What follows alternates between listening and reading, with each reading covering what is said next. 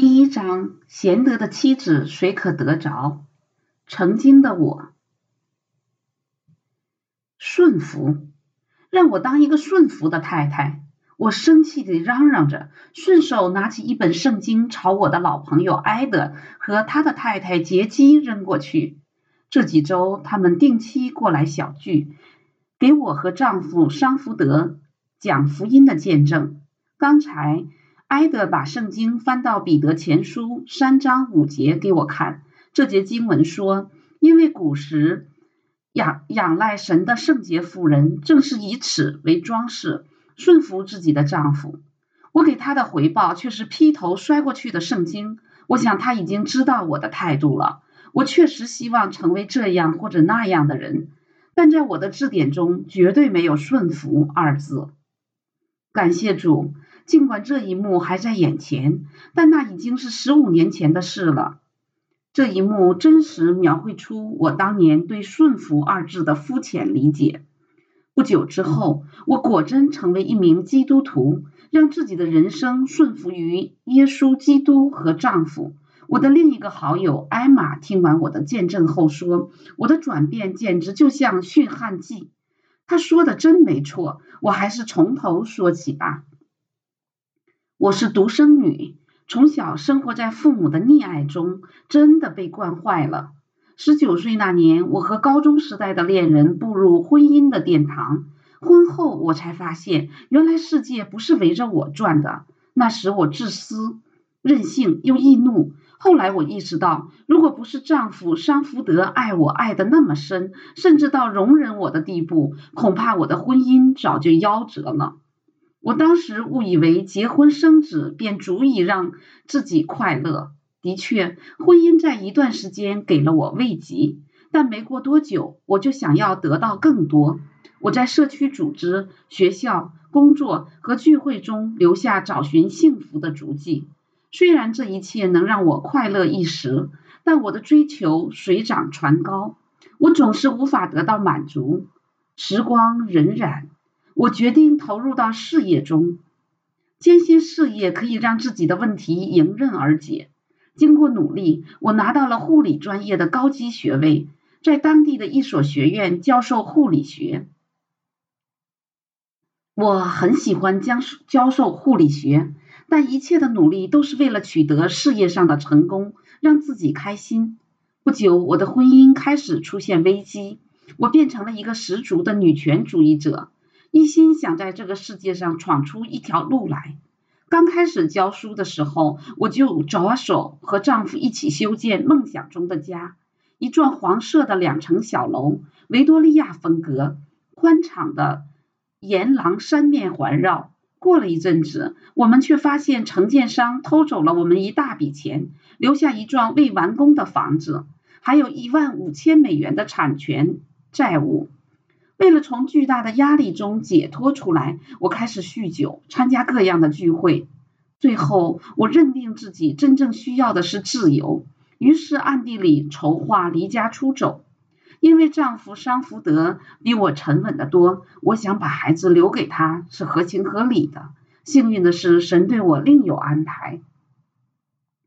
神差遣了三个人走进我的生活，完全改变了我的计划。一个是我亲爱的基督徒好友凯特琳娜，在我教书的大学，我们共用一个办公室。现在回想起来，我觉得自己当时就像是和使徒保罗捆绑在一起的那个囚犯。我不仅嘲笑他的基督教信仰，当他试着给我传讲福音时，还冲他大喊大叫。我不止一次害得他含着眼泪回家。期间，神又把埃德和杰基夫妻俩差派回亚特兰大。我们曾是大学时代的好友，又可以重温过去的友谊了。不过，我通过小道消息得知，他们已经信教了。好家伙，我心里禁不住有些疑惑。处在他们俩和凯特丽娜之间，我没有办法不去谈论神和神的话语。迷途知返。随着离家出走计划的日趋成熟，我心里却越来越不安。这种不安很快就演变成满心的焦虑，也就是人们常说的恐惧症。酗酒不但无法缓解我痛苦的情绪，反而让我更加抑郁、焦虑。埃德不断的劝我祷告和读约翰福音，绝望中我接受了他的建议。那时我已经濒临崩溃的边缘，觉得自己需要心理治疗，但是我担心药物治疗会耽误教学，内心挣扎着，不愿意和医生约定见面时间。桑福德坚持让我去。我可不想被套上病号服，强行拖出家门，于是便向他提了一个条件：治疗之前，我得先和本地教会的牧师谈一谈。桑福德勉强同意了。没多久，我就和朋友埃德杰基参加了教会的聚会。那段时间，我反复阅读《约翰福音》，我对书中的大部分内容都很熟悉，而且相信耶稣是神，是唯一的救主。他为赎我的罪死在十字架上，这些真理我从小就听过，但没有与神建立起个人关系。我很想认识他，却又无从下手。有一天晚上，桑德福在工作，两个孩子安娜、大卫已经睡着了。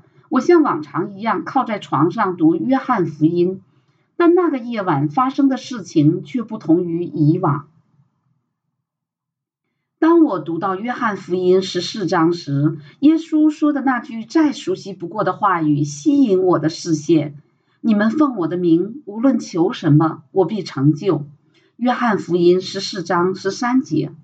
我忍不住在心里反驳道：“不是这样，我一直求神拿走我的忧虑，求神把建筑商偷走的钱还给我们，求神让我和丈夫和好如初。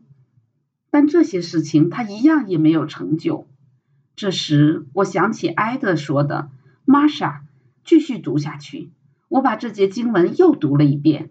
这一次，我完整的读完了这节经文。你们奉我的名，无论求什么，我必成就，叫父因儿子得荣耀。约翰福音十四章十三节。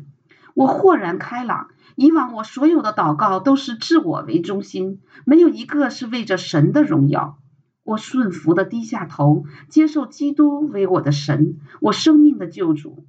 我用了很长时间在神面前承认自己的罪，然后祷告说：“主啊，现在我知道你有能力拿走我的焦虑，但是拿还是不拿，由你来决定。我只想用自己的生命荣耀你。”祷告完，我熄灯睡觉。第二天早上醒来，几个月以来如洪水一般的淹。淹没我的忧虑消失了，取而代之的是不可思议的平安。